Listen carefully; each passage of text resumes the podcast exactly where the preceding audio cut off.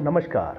बीवी के साथ आज पूरा देश लड़ रहा है, लेकिन याद रखें, हमें बीवी से लड़ना है, साली से नहीं। उसके साथ भेदभाव ना करें, बल्कि उसकी देखभाल करें बीवियों से बचने के लिए, जो हमारी ढाल है, जैसे साला, साली, साड़ू भाई, दोस्त, इनका सम्मान करें। इन योद्धाओं को ही करो देखभाल तो हम सब जीतेंगे बीवी से हर हाल। अधिक जानकारी के लिए ससुराल हेल्पलाइन नंबर या लैंडलाइन नंबर और मोबाइल नंबर पर संपर्क करें। धन्यवाद। हंसना भी ज़रूरी है सेहत के लिए।